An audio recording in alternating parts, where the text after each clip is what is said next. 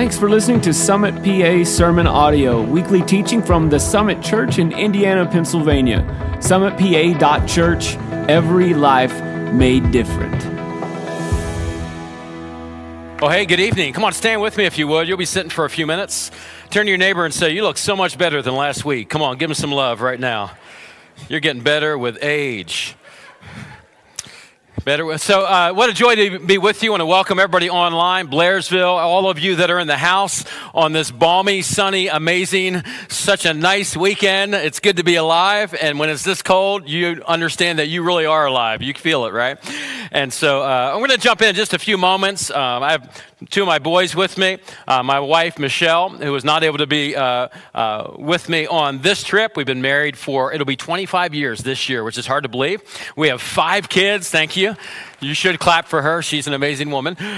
Uh, we have five kids because we really, really like each other, and uh, we're so blessed. And we've been in our church at Freedom Life for 24 years, leading this. Uh, this will be our 20th years being senior pastors. And as your uh, as your pastor mentioned, I love uh, Mel and Kim, and this is an amazing church. It's so cool to see what God is doing uh, out here in Indiana, PA. It's really unprecedented. It's, a, it's, it's, such an incredible blessing, and it's a privilege and honor for me to be here with you and to share uh, with you. Uh, and I'm going to jump in just a moment. I like to begin each time I speak with an attempt at humor. Is that okay? You're not sure? Okay, here we go. My church is the same way. They're like, yeah, I don't think so, but here we go. A little girl was perplexed about how the world was created. So she asked her mom, and her mommy said, Well, God made Adam and Eve, and they had children. And that's how all mankind was made. Two days later, the little girl asked her daddy the same question. The father answered, Well, sweetheart, many years ago there were monkeys from which the human race evolved. The little girl was confused. She returned to her mother and said, Mommy, How's it possible you told me the human race was created by God and daddy said that we came from monkeys? The mother said, Well, sweetheart, it's actually very simple. I was telling you about my side of the family. He was telling you about his side of the family. Come on, somebody. Anybody else have that family? You're like, okay, that was okay. That was okay. And so we're going to pray and uh, we're going to get into it. Are you ready? Come on, are you ready? All right, Father, I pray over these next few moments as we open our hearts and we open your word. I pray that you would speak to us that you change us, that we'd never be the same again. In the mighty name of Jesus. And everybody said, Amen. Amen. You may be seated. Tonight, uh, I want to talk to you about courage uh, over cowardice. And as we set this up, I love to teach from God's Word. God's Word is powerful, it's alive. And I just wanted to give encouragement for just a moment. Uh, Mel has been a good friend to me. Recently, my father went to be with the Lord. Previous times our, that I was here, I shared stories about him. And, and Mel took the time to come to uh, the funeral service and be there and be supportive. And I was so appreciative uh, of that. And, uh, dear friend, you have an amazing pastor. And one of the things that, that shortly after my dad passed, my mom gave me a letter. And she said, uh, uh, Your dad wanted you to have this for all of the kids. And we have uh, adopted kids, all these, for all the kids. She said, uh, He wrote a letter. And so it took me a few days, and then I uh, finally opened opened it up. And I'm not going to take the time to read it tonight, but it was basically, "Hey, I'm really so proud of you so glad I got to be your dad. And just lots of kind things that just that uh, touching emotional moment. And, and I'm so thankful for this letter. I'm thankful he didn't wait to tell me that until this letter. And as I was considering and thinking about getting ready to teach you from God's Word, many of you have different backgrounds related to your father. And you have, you have uh, different feelings about your life and your experience. And I just wanted to share with you that the Bible is our letter that God has written for you and I. He tells us that He loves us, that He cares for us, that He has a plan, a destiny, a hope, and a future. And so if no one has ever told you and you don't believe that God loves you, I want you to know the Bible is uh, 66 books. It's one uniform letter about God's incredible love for you, that you're his child, you're his son, you're his daughter. He has good things for you. And uh, isn't that awesome? Aren't you thankful for the love of God? Aren't you thankful for the grace of God? And so we're going to jump in today, and I want to talk to you about the life of Daniel. Courage over cowardice. Everybody say courage. courage. Everybody say cowardice. So you and I have a decision to make in this time in which we live of how we're going to live, how we're going to operate, how we're going to stand. You and I are living through history.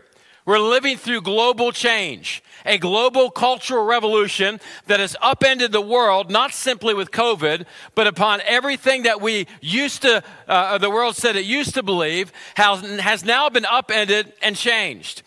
And it's easy to become disoriented, to not understand. Gender's different, sexuality is different. All these different things are seemingly different, and what was once believed and accepted is no longer accepted. Well, in Proverbs 28, verse 1, it says, The wicked flee, though no one pursues. But the righteous, everybody say righteous? Come on, Blairsville, join with us all together. Everybody say righteous? The righteous are as bold as a lion. And Joshua 1 7, it says, Be strong and very courageous. Be careful to obey all the instructions Moses gave you. Do not deviate from them, turning either to the right or to the left. Then you'll be successful in everything that you do. In Ephesians chapter 6, verse 10, it says a final word Be strong in the Lord and in his mighty power. Put on all of God's armor so that you'll be able to stand firm against the strategies of the devil. Now, here's what it means to have courage courage means mental or moral strength to venture, persevere, withstand danger, fear, or difficulty. Cowardice is a lack of courage or firmness of purpose. I want to take you to the book of Daniel and let me set up this story as we're going to go to the story of Daniel and the lion's den. By a show of hands, even online, you can let us know how many of you are familiar with the story, Daniel and the lion's den. Just wave at me. Uh, for those of you that aren't, let me set it up and I'll talk about it in this way. The book of Daniel uh, identifies the prophet Daniel as its author. Jesus mentions Daniel as the author as well. Now, it was written between 540 and 530 BC. He was telling the story of what happened when God's people in Judah lost their independence because of their disobedience to God. They were conquered by King Nebuchadnezzar and the Babylonians. They were brought into exile. Now, Babylon is modern day Iraq, just for uh, just as you're thinking of a map and where this would be. Daniel records the actions, the prophecies, and visions of the end of the world. Now, the first six chapters are historical. The last six chapters are prophetic. A third of the Bible is prophecy, meant to inform you, to warn you, and to encourage you. Daniel had the same vision of John the Apostle, and he wrote that was written about in the book of Revelation.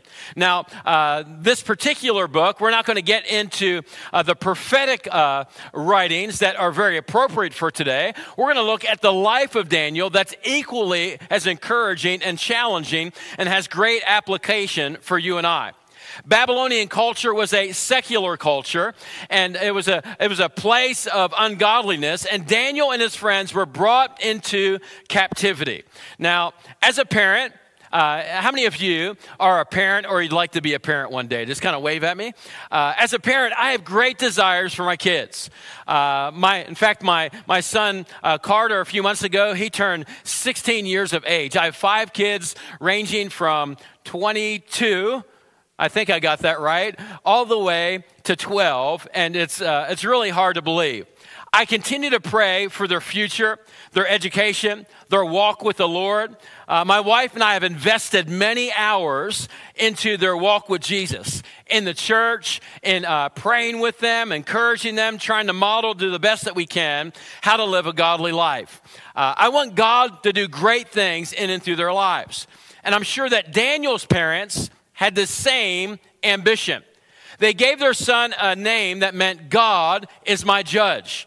And they taught him to obey God's law. According to the historian Josephus, Daniel came from the royal descendants. He more than likely had a strong sneaker game, good fashion, social standing, excellent education, and lots of Instagram followers, at least from our culture and how we would articulate it. They could not have predicted that Daniel would be kidnapped from Jerusalem and taken to Babylon, that he would be castrated so that his sole focus would be serving a wicked king and not God, that he would have his name changed to honor a demon and he'd be thrust into the service in the kingdom of the demonic instead of the kingdom of God. In fact, Daniel was born during the reign of King Josiah, at a time where there was a revival that was happening in the nation of Judah. And just like we were believing in our nation for a great revival, but all of a sudden Josiah died, the nation rebelled against God, and judgment came. In Isaiah chapter 39, it says, Behold, the days are coming when all that is in your house and what your fathers have accumulated until this day shall be carried to Babylon. Nothing shall be left, says the Lord. And they shall take away some of your sons who will descend from you, who you will beget, and they shall be eunuchs in the palace of the king of Babylon. King Nebuchadnezzar fulfilled this prophecy when he took Daniel and his friends, these all stars, as slaves in his kingdom.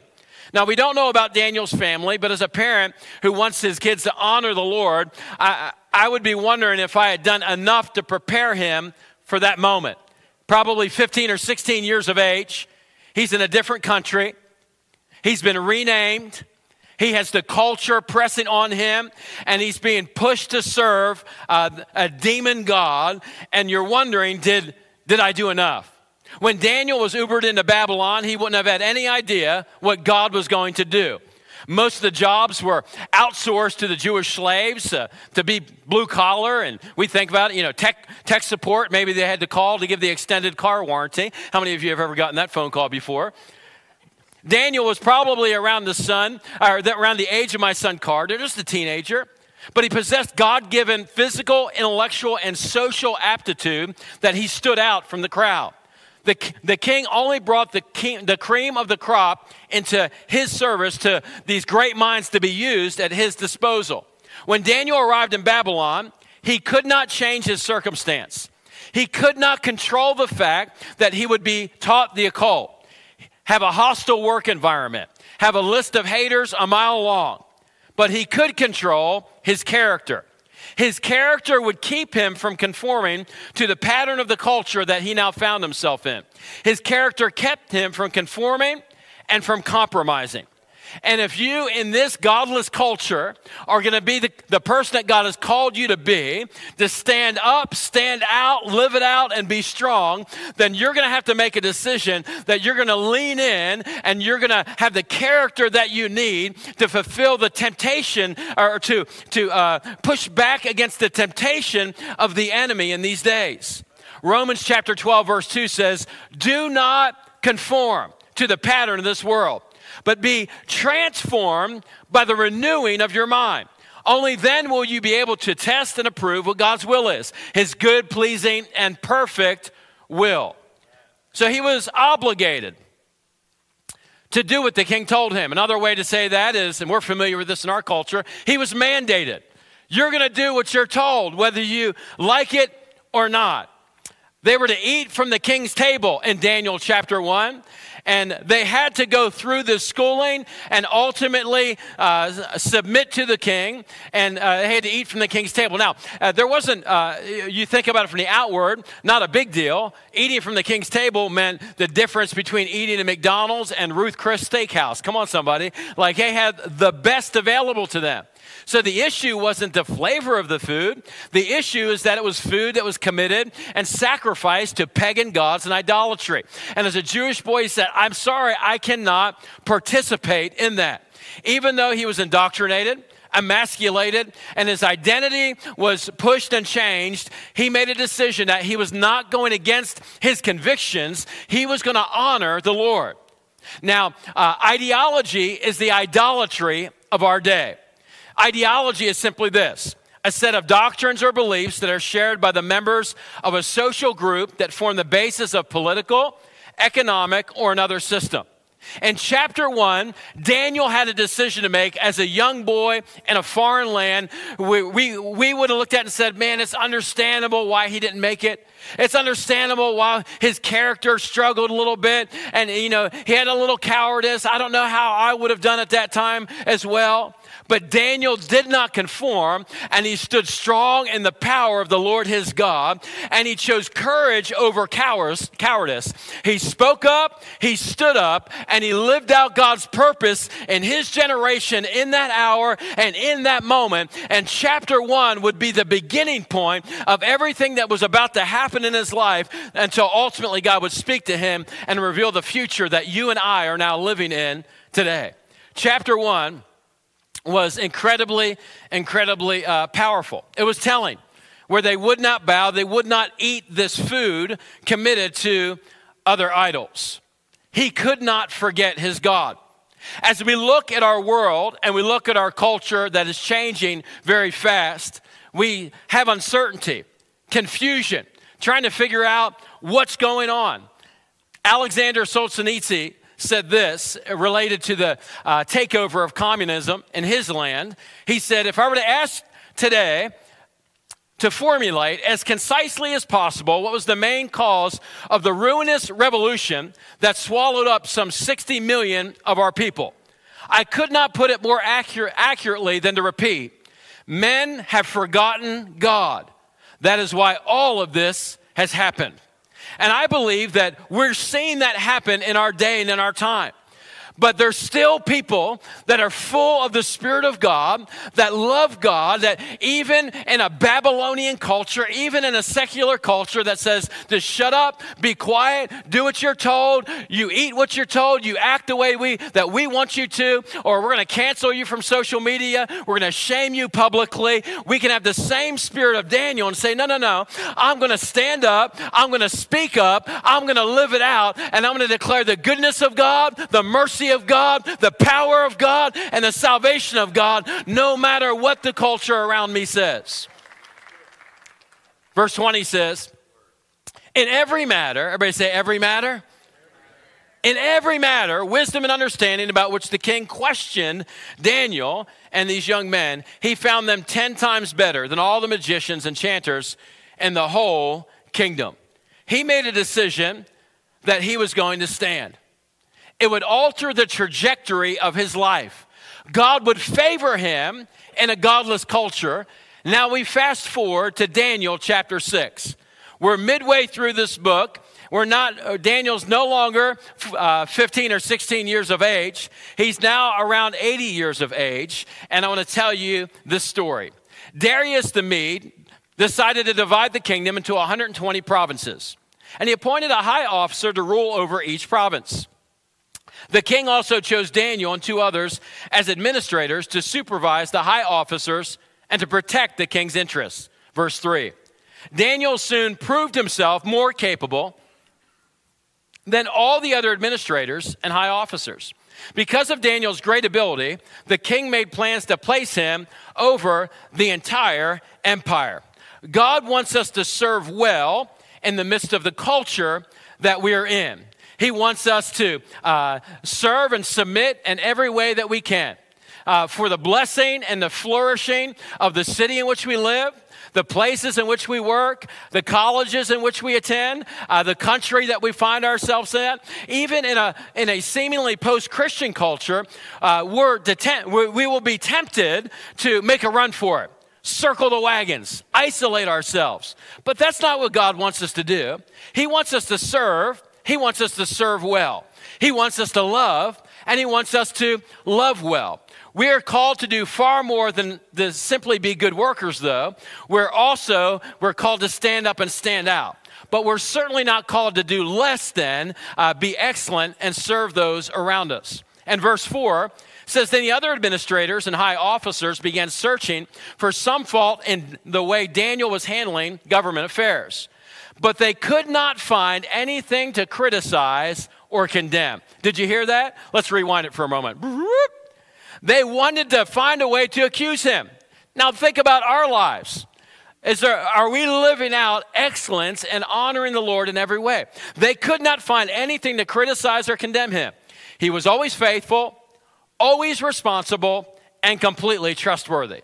So they concluded our only chance of finding ground for accusing Daniel will be in connection with the rules of his religion. what he believes. So the administrators and high officers, they went to the king. Long live King Darius. We're all in agreement. We administrators, officials, high officers, advisors, and governors that the king should make a law that will be strictly enforced. Give orders that for the next 30 days, any person who prays to anyone, divine or human, except you, your majesty, will be thrown into the den of lions. And now, Your Majesty, issue and sign this law so it cannot be changed, an official law of the Medes and the Persians that cannot be revoked. So King Darius signed the law. King Darius was propagandized. They appealed to his ego, they gave him a false sense of security, and they got to him to temporarily impair his judgment so he would do something that he would not normally do. William Sargant, in his uh, book uh, from 1957 called Battle for the Mind, A Physiology of Conversion and Brainwashing, wrote that people have temporary impaired in judgment and herd instinct seen most clearly in wartime, severe epidemics, and in all similar periods of common danger, which increase anxiety and individual mass suggestibility. Propaganda takes on many different forms. Sometimes it hides the truth, sometimes it uses half truths, sometimes it distorts the truth by selective use of facts or history, or it'll use one sided assertions. But almost always it seeks to present its argument by appealing to a higher goal, such as the common good, or this is just for you, the king. It's a matter of rights or justice. It claims the high uh, moral high ground and is sold as a noble cause. Translate this into our current moral climate. Any cause can appear legitimate if it's tied to a noble idea. Even evil, if packaged correctly, like we saw what they were doing with Daniel, can appear to be good, and good can be packaged as evil. Isaiah wrote, in chapter 5, verse 20, Woe to those who call evil good and good evil, who put darkness for light and light for darkness, who put bitter for sweet and sweet for bitter. The radical secularists that are strategizing on how to call that which is evil good, but even then their task is not yet finished. They must um, not only call evil good, but they must also call good evil. Only then are they able to sell their agenda that is anti God, anti family, anti children, and all the things that we see that are pervasive in our culture right now today. This is done not by rational argument, but by appealing to human desire. Sell it as equality, justice, civil rights, and love. The propaganda of today becomes the truth of tomorrow.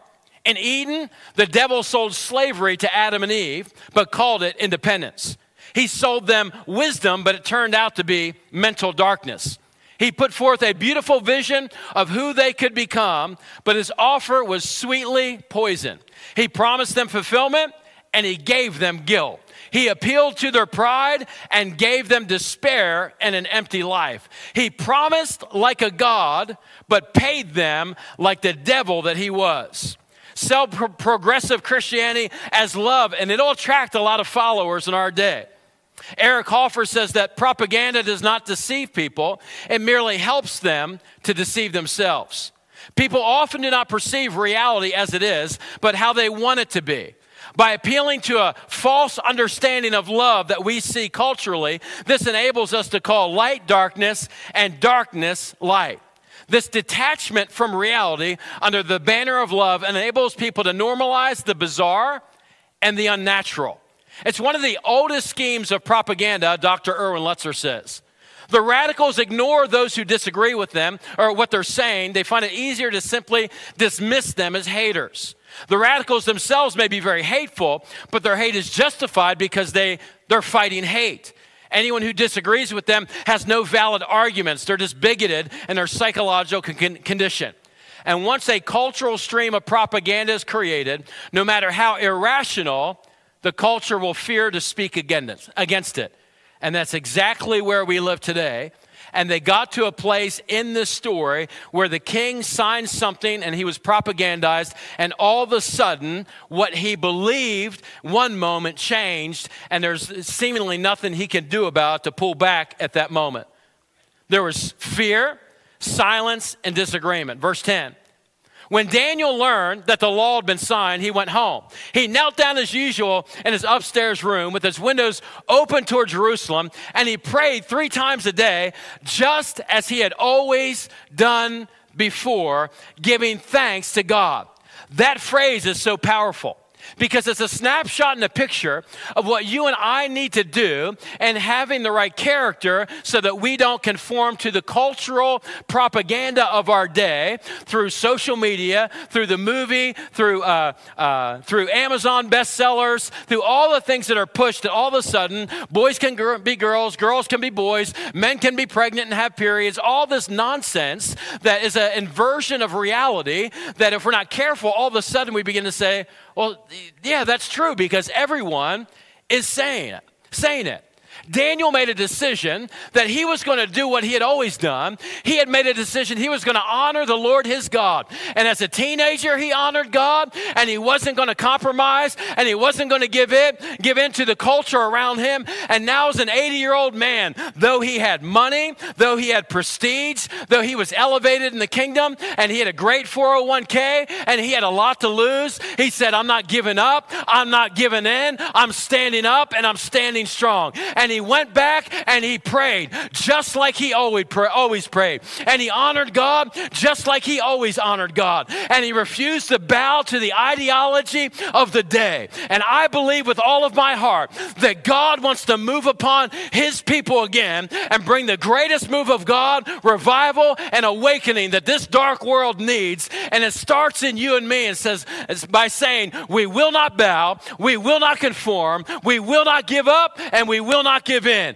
but we'll stand up and stand strong, and we will love well, and we will honor the Lord our God.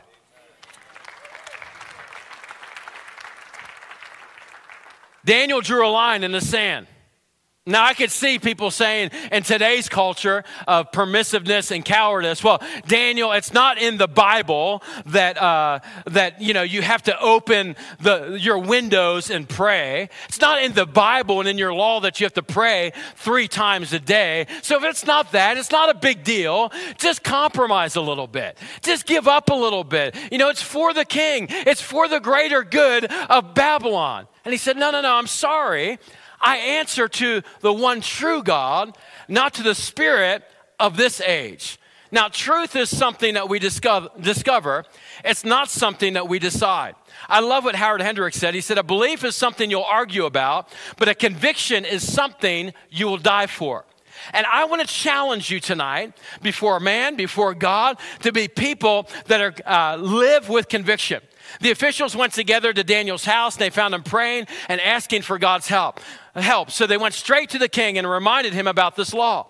Did you not sign a law that the, for the next 30 days, any person who prays to anyone, divine or human, except to you, your majesty, will be thrown into the den of lions? Well, yes, the king replied, and that decision stands. It's an official law of the Medes and the Persians. It cannot be revoked. Then they told the king, Well, that man, Daniel, one of the captives from Judah, he's ignoring you and your law. And he still prays to his God three times a day. They were demeaning him. That guy, Daniel, that foreigner, that one that was brought, that Jewish person, he's not honoring you. He, he, he's, not, he's not doing what you want him to do. The king realized he was in a he was in a very difficult moment. He had already signed the law. Hearing this, the king was deeply troubled. He tried to think of a way to save Daniel. He spent the rest of the day looking for a way to get Daniel out of this predicament, but nothing would come. There's nothing that could change. The Bible goes on to say in this passage of scripture that he, he fasted and he, and he prayed and, and he went to, to, to Daniel and he said, May your God rescue you in this moment and in this hour. For you have not wronged me. And Daniel said, Long live the king.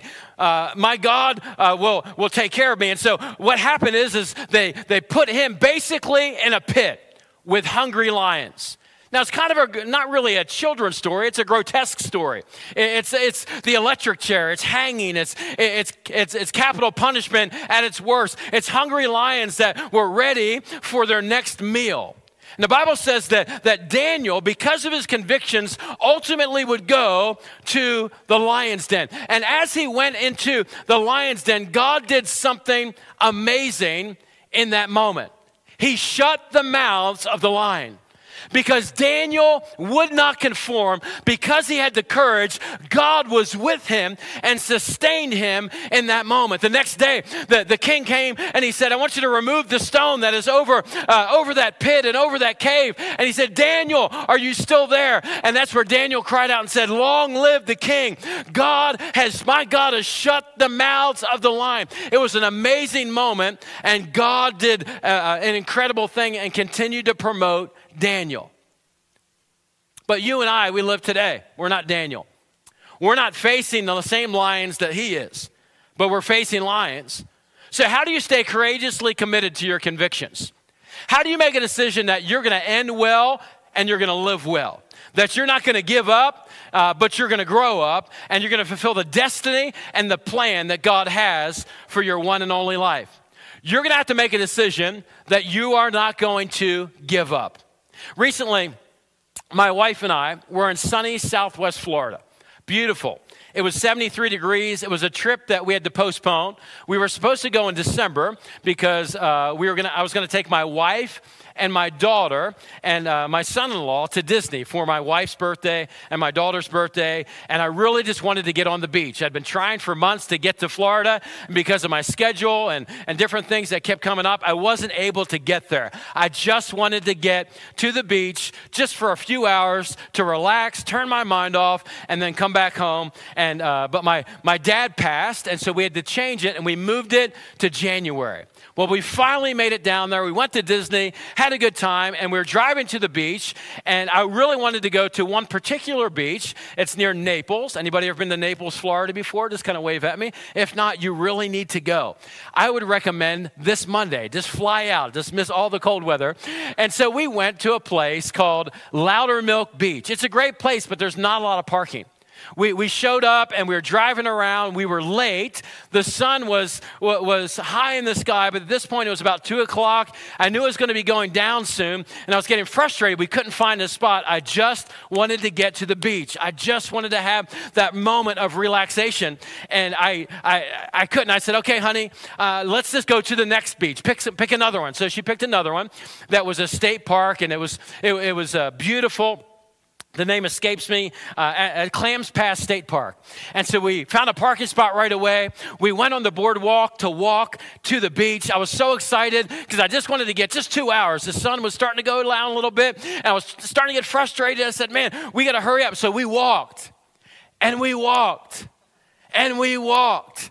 And I'm like, where are we going? And we walked further. And I was starting to get frustrated at that moment. I'm like, we're still walking. And I looked at my wife, because she had been there before, and we had one of those married moments where, like, it's not her fault, but she's the closest person to me. So I really want to blame her. Come on, somebody. And I'm like, I'm like, hey, like, how far is this boardwalk? Like, you know, kind of inferring, like, you were here before and we're going to miss the beach because you brought us here. And she kind of looked at me like she's had to over almost 25 years of marriage, like, just shut up right now. You have no idea what you're talking about. And I did, and I was, I was tempted to be frustrated. Finally, it wasn't a quarter of a mile, it wasn't a half a mile, it was almost one mile, just under one mile of boardwalk, finally getting to the beach. And we, we went out there, we sat down uh, on, on, the, on uh, what, the uh, towels that we had brought brought along, and we just enjoyed uh, the waves and the ocean and the 73 degrees, which sounds really amazing right now, doesn't it? As we we're on the boardwalk, here's what I didn't do I didn't say, you know what? This boardwalk is too long. I'm not going to this beach. It's a matter of principle. I quit. Let's go back to the car. We're going to go back. We're going to drive back. We're going to fly home. Forget about the beach. Let's go back home to the cold. And it's just too much. It's just too hard. We're just going to give up right now. Now, if I did that, you would think that guy is an idiot. Come on, somebody. You would think that. You're like, what is his deal?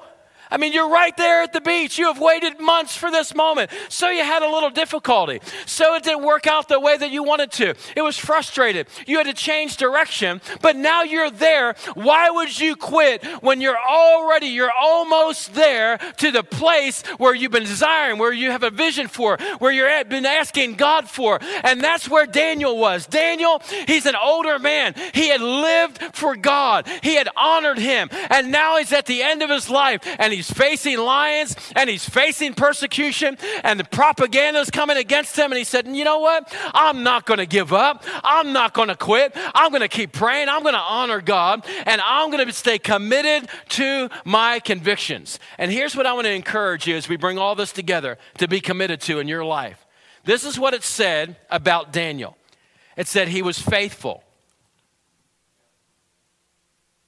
He was always responsible, completely trustworthy. He was consistent. And now, catch this. And he lived publicly what he believed privately. The challenge in our day is to, to uh, believe privately instead of live it publicly. And Daniel said, No, I may be in Babylon, but Babylon doesn't have to be in me.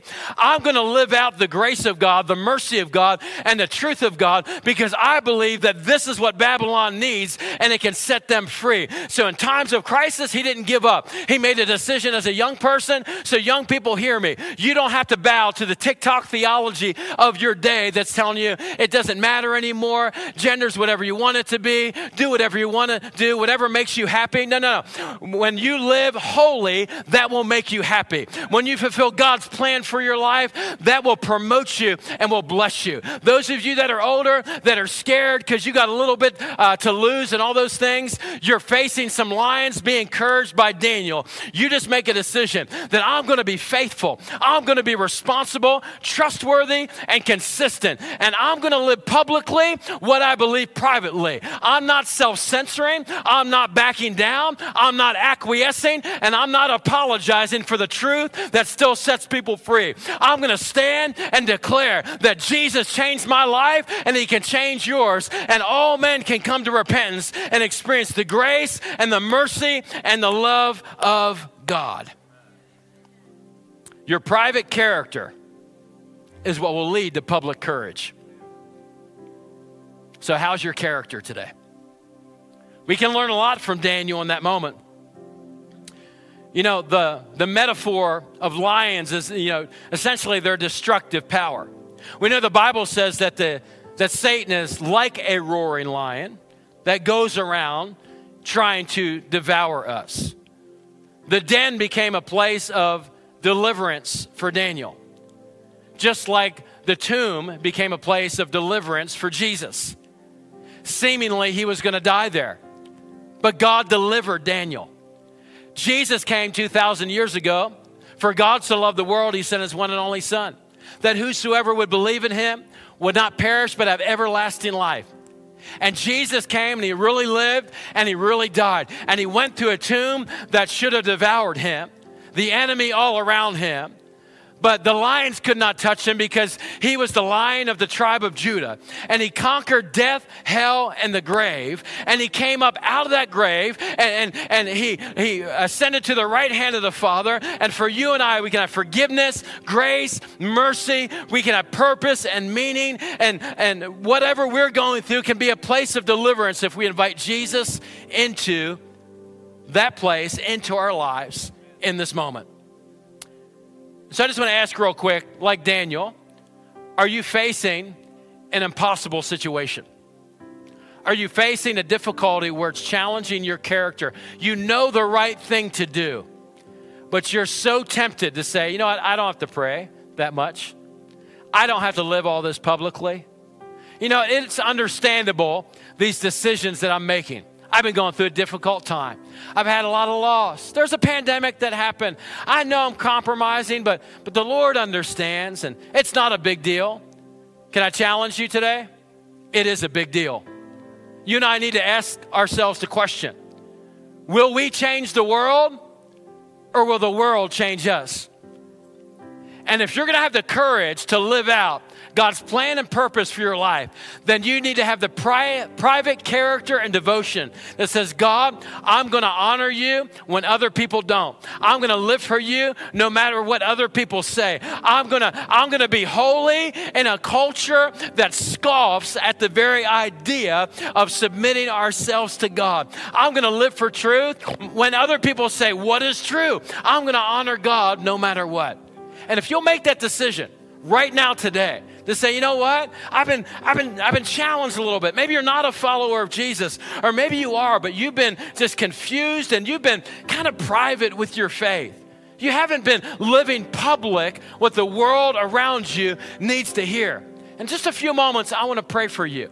If you've never made a decision for Jesus, I want to invite you right now in this moment to pray a prayer with me in just a moment where you can call on the name of the Lord Jesus and He will save you, He will rescue you, He will make all things new. And then I want to pray for those of you that are followers of Jesus. Because in this day, in this hour, as you live through history and a global cultural revolution, you're going to be tempted to be a coward under the guise of, well, it's not really a big deal. I, I could just close the windows. I don't really need to speak up. I just need to go along to get along. Well, if you go along to get along, it won't be very long until you won't be able to get along. You're either going to stand now or you'll sit later. And right now is the time to say, you know what? I'm going to honor the Lord my God. I'm going to declare his goodness. I want to share his love with others. And though the world may say whatever they want to say against me, I'm going to stand because it is the truth of Jesus that still sets people free. Would you stand with me as we close?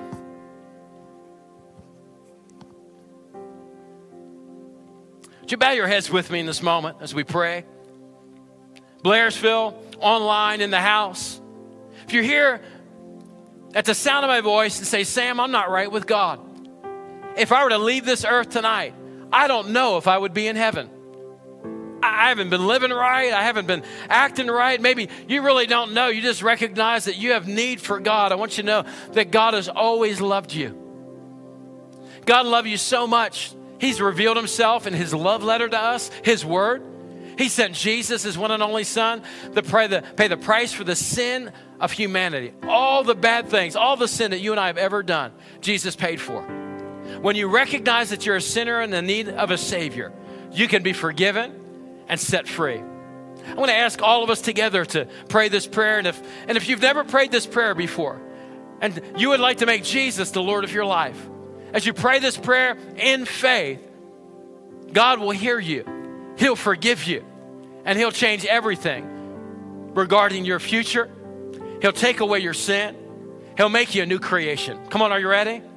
Everybody say, Jesus, today I choose to follow you.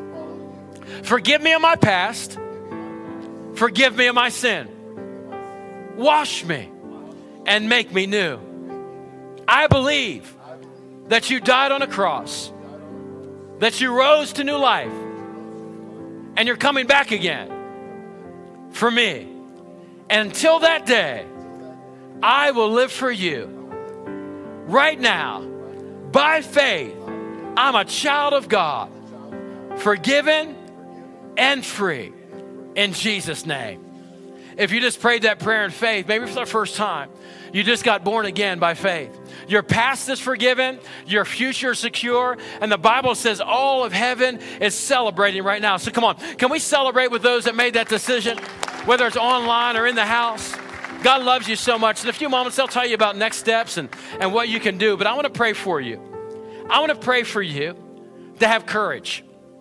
I want to pray for you to stand when those around you will not stand. I want to challenge you to be loving and bold and to live out your faith in this day and in this hour. Not to shrink back because your, your fear of being canceled.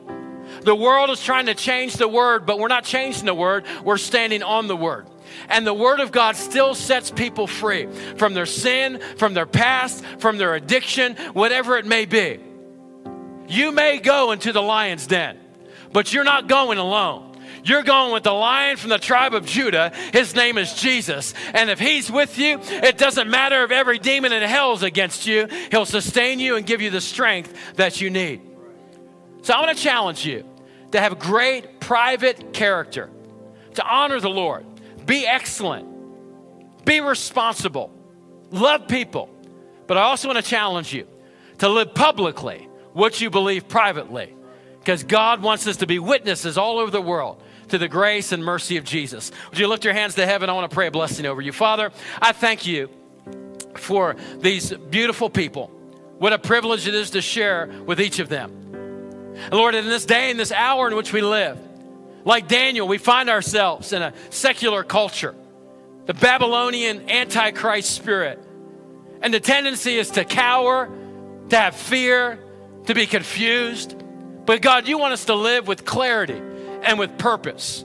So we just determine right now that we're not giving up and we're not giving in. And Holy Spirit of God, I pray that you'd fill us with power and strength that we would live loud and proud and we would be bold, Lord God, about the goodness of God that still sets people free. I thank you that you would use us on assignment to make a difference in our school, in our workplace, in our homes, and everywhere that we go this week. We're going to be bold, we're going to have courage, and we're going to live out the plans and the purposes of God in the mighty name of Jesus. And everybody said, Come on, let's give God praise and thank Him for His goodness. Amen.